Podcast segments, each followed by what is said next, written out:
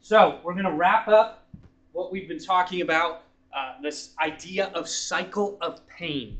And what we've tried to do in these talks is to look at the different cycles we can find ourselves in when it comes to our pain in our lives.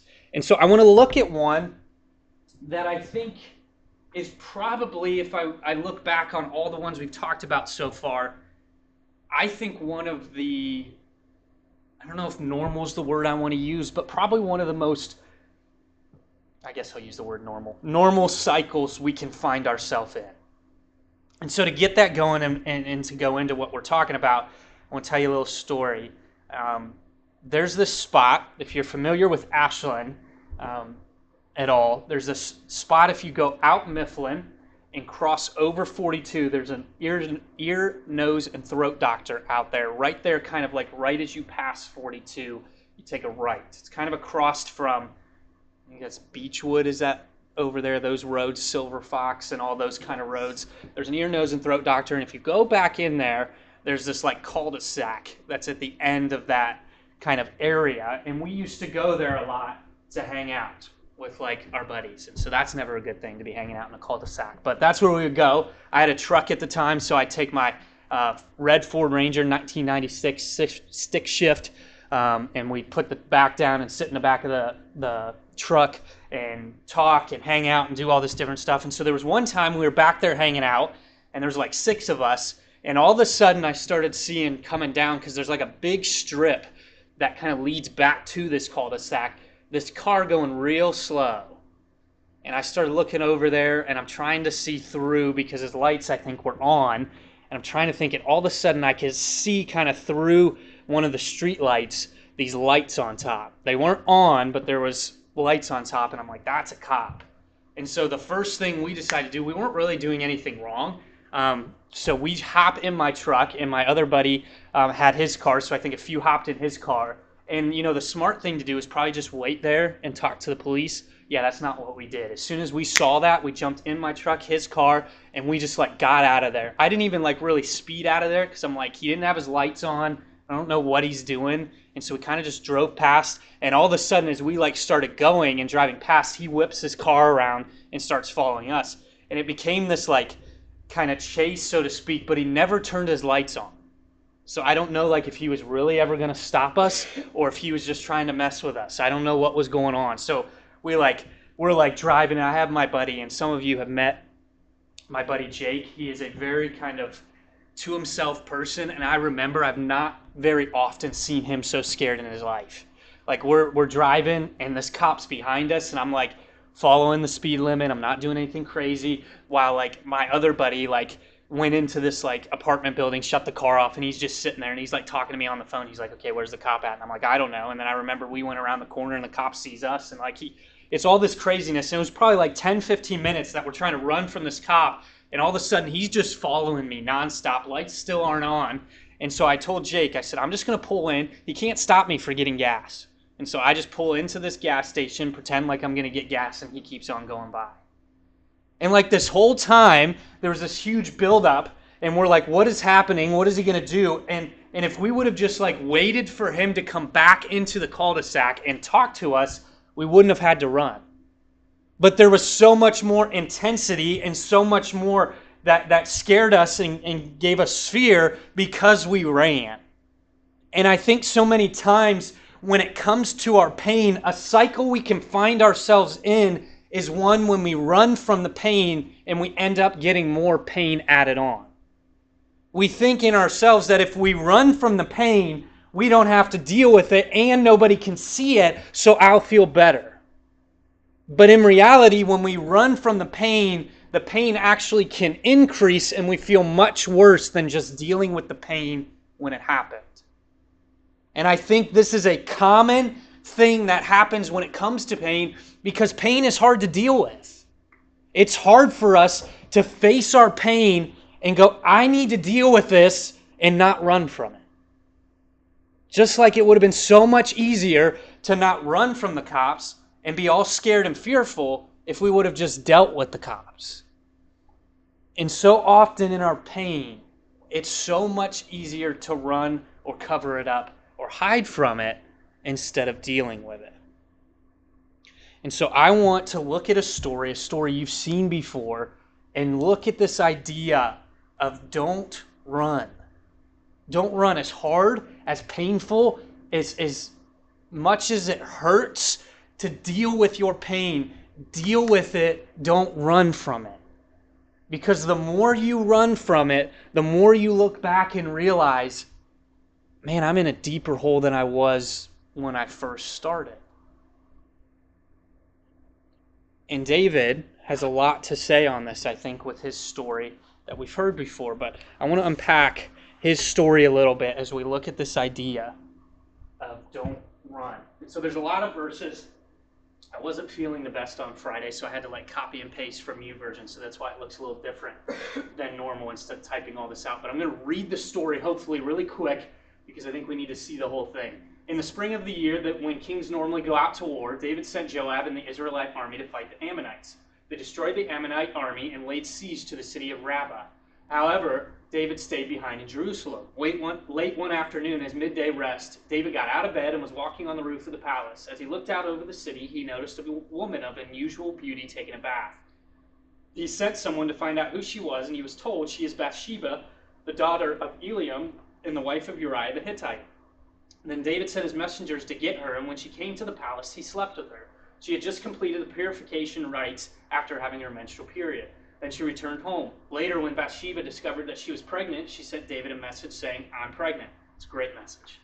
Then David sent word to Joab, Send me Uriah the Hittite. So Joab sent him to David. When Uriah arrived, David asked him how Joab and the army were getting along and how the war was progressing. Then he told Uriah, Go on home and relax. David even sent a gift to Uriah after he had left the palace. But Uriah didn't go home. He slept that night at the palace entrance with the king's palace guard. When David heard that Uriah had not gone home, he summoned him again and asked, What's the matter? Why didn't you go home last night after being away for so long? Uriah replied, The ark and the uh, armies of Israel and Judah are living in tents, and Joab and my master's men are camping in the open fields. How could I go home to wine and dine and sleep with my wife? I swear that I would never do such a thing. Well, stay here today, David told him, and tomorrow you may return to the army. So Uriah stayed in Jerusalem that day and the next. And David invited him to dinner, got him drunk, but even then he couldn't get Uriah to go home to his wife. Again, he slept at the palace entrance with the king's palace guard. So the next morning, David wrote a letter to Joab and gave it to Uriah to deliver. The letter instructed Joab station Uriah on the front lines where the battle is the fiercest, then pull back so that he will be killed. So Joab assigned Uriah to a spot close to the city wall where he knew the enemy's strongest men were fighting. And when the enemy soldiers came out of the city to fight, Uriah the Hittite was killed along with several other Israelite soldiers. And Joab sent a battle report to David. He told his messenger, report all the news of the battle to the king, but he might get angry and ask, why did the troops go so close to the city? But didn't they know there would be shooting from the walls? Wasn't Abimelech, son of Gideon, killed at Thebez by a woman who threw a, a millstone down on him from the wall? Why would you get so close to the wall? Then tell him Uriah the Hittite was killed too. So the messenger went to Jerusalem, gave a complete report. The enemy came out against us in the open fields, he said, and as we chased them back to the city gate, the archers on the wall shot arrows down at us. Some of the king's men were killed, including Uriah the Hittite. Well, tell Joab not to be discouraged, David said. The sword devours this one today and that one tomorrow. Fight harder next time and conquer the city. When Uriah's wife heard that her husband was dead, she mourned for him. When the period of mourning was over, David sent for her and brought her to the palace, and she became one of the wives. Then she gave birth to a son, but the Lord was displeased with what David had done. That is a lot. You've maybe heard the story, but I wanted to read the entire thing so you can see what's going on here. So let me just recap, hopefully put you in the story a little bit. So David is the king here. David sends all of his enemy or his army out to battle because it was the time for battle, and he stays back, unlike a typical thing for a king to do, to stay back and not go with his army. And so as he stays back, he goes out after his, this says midday nap, some others say sleep, whatever. You know, he goes to sleep, wakes up, goes out on his balcony. He's looking around at the city. And as he's looking around, he sees this gorgeous woman down there bathing. And he goes, Who is this woman? I've got to know her. They told her who he, she was. She's Bathsheba. He says, Go get her. He ends up sleeping with her, and she gets pregnant. So, this is the pain that David has now created in his own life that he has now slept with a woman that's married, he's committed adultery, and he's gotten her pregnant. He's got some pain he's got to deal with. And so you would think in David's shoes, I'm just going to confront the husband, say what happened, do the God honoring thing. I messed up. I created some painful stuff in your life, but here's what I want to do is I want to make sure you know what's happening here so that I can be clear with you. You'd think that's what he'd want to do so that the pain is over with, the pain is dealt with, the pain is all gone. But David does what I think a lot of us want to do when it comes to pain. I don't want to deal with it. I don't want to deal with it. It's too painful, it's too hard, it hurts too much, and so I'm going to go the opposite direction instead of run towards the pain. I'm going to go cover everything up. I'm going to pretend like it didn't happen. I'm going to do everything I can to avoid the pain and all the conversations and the situations that are going to be super painful for me. And so his great idea, instead of confronting the pain, is here's what I'll do I'll get the husband to come home and I'll try to get him drunk so he goes home and sleeps with his wife so that they think they had a baby together. Well, that doesn't work. So he tries it again later. But Uriah is so set on being with his men in battle that he doesn't want to go sleep and have fun with his wife when his men and his brothers and all these people are out there fighting. And so he doesn't go home. And that leaves David with one option. So to add to the pain, he slept with another person's wife. He got her pregnant. Now he's going to kill Uriah.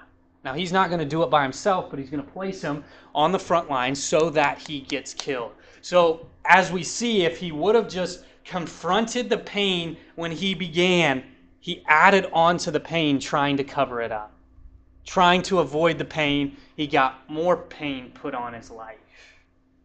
And I think sometimes if we think we don't have to deal with it, it'll either magically go away or I'll deal with it when I think I'm ready. And if David would have just done that, I don't think he would have been in the position where he is now, where even at this point, he still could have confronted the pain and said, I've messed up, Uriah. I've slept with your wife and she's pregnant but he doesn't want to deal with it. You know the pain that that would cause Uriah? I can't do that. I can't talk to Uriah and, and tell him how I defiled his wife and got her pregnant. What, what are you talking about? And I think at the same time, which I think is very interesting that it ends this section, but the Lord was displeased with what David had done. Even in your pain, when you think nobody sees it, God still does. David thinks he can hide the pain. David thinks he can run from the pain. David thinks he can cover up the pain. But yet, there's still someone that will always see your pain. I think God's just like, David, can you just deal with the pain? You're making things so much worse by trying to run from it. If you would just go deal with it you would feel so much better. But David instead sends Uriah, he gets killed, and not only does he get her pregnant, commits adultery, he's a murderer, he then, which I mean seems understandable, but I don't think the right thing, once he's had the mourning period, he takes her as his wife. So, in a sense, stole another person's wife. I mean, David's just creating so much pain because of what he's doing. And so you can look at that and you say, well, where's where's like some hope? Like what what do we do? I mean, the simple answer is don't run from your pain. But there's another thing that I think is very interesting. Um, I can't always promise this, but I think a lot of times when you run from your pain, it will confront you at one point or another. God's going to find a way to still get to you in your pain. He can still restore you. He can still find you because then you see in this next section.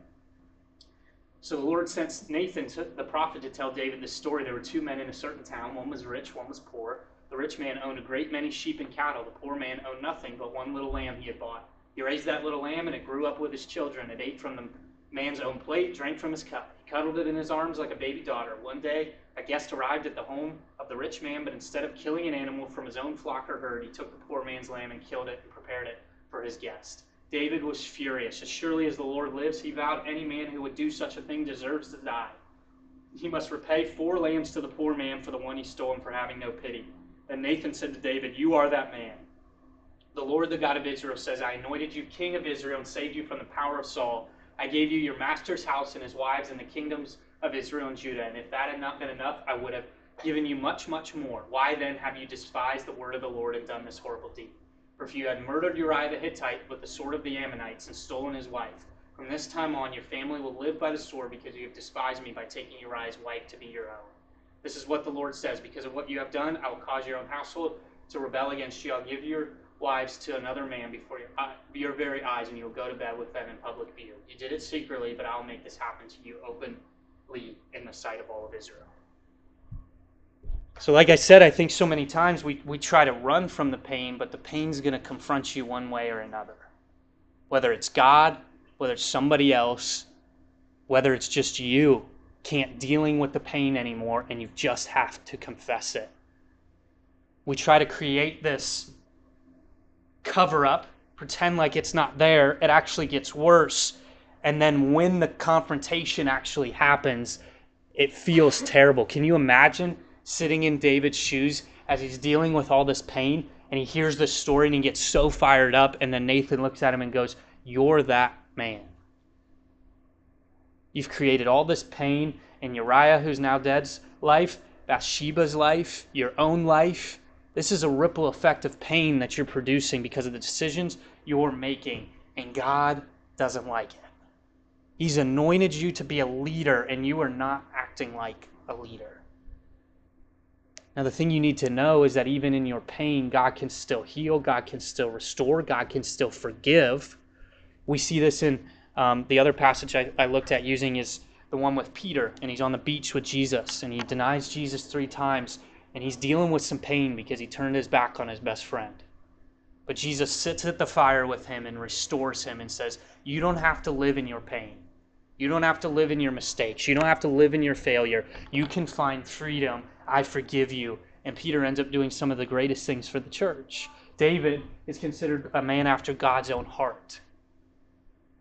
So don't think because of the pain or the mistakes or the problems you've created in life that you can't ever measure up to what God's called you to. If you confront your pain, if you deal with the problems, God will forgive you. He'll bring healing and restoration, and you can find freedom. Don't find yourself in this situation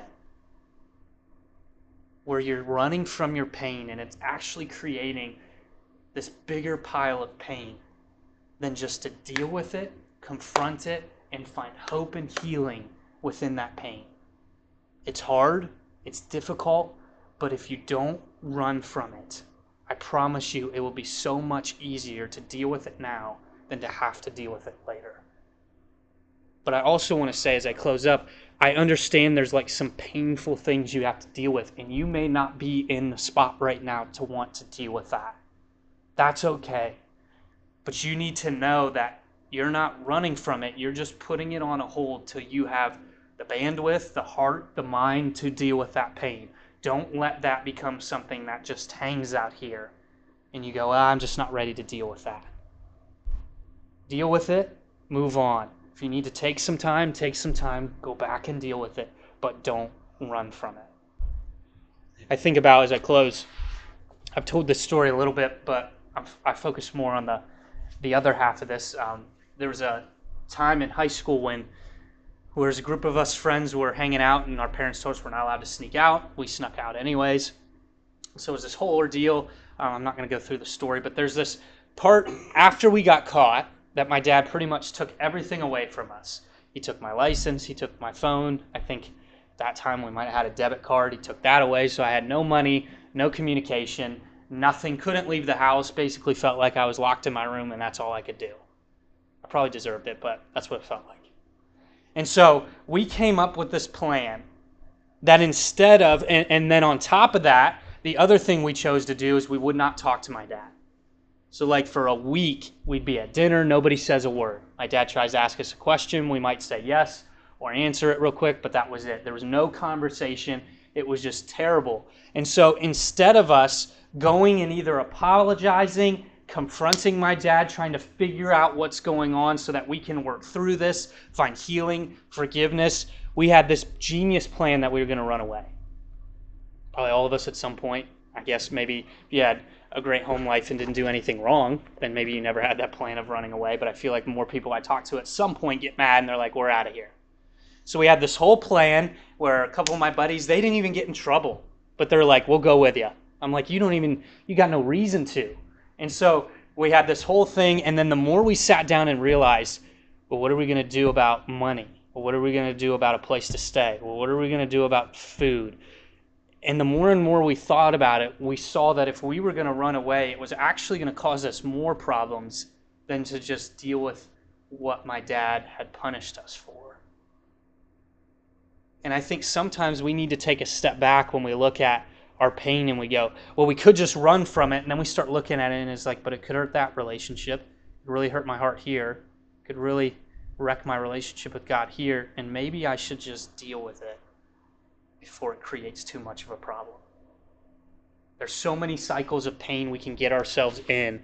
And I know this is just another one we see that if we run from it, it can cause more problems than just dealing with it.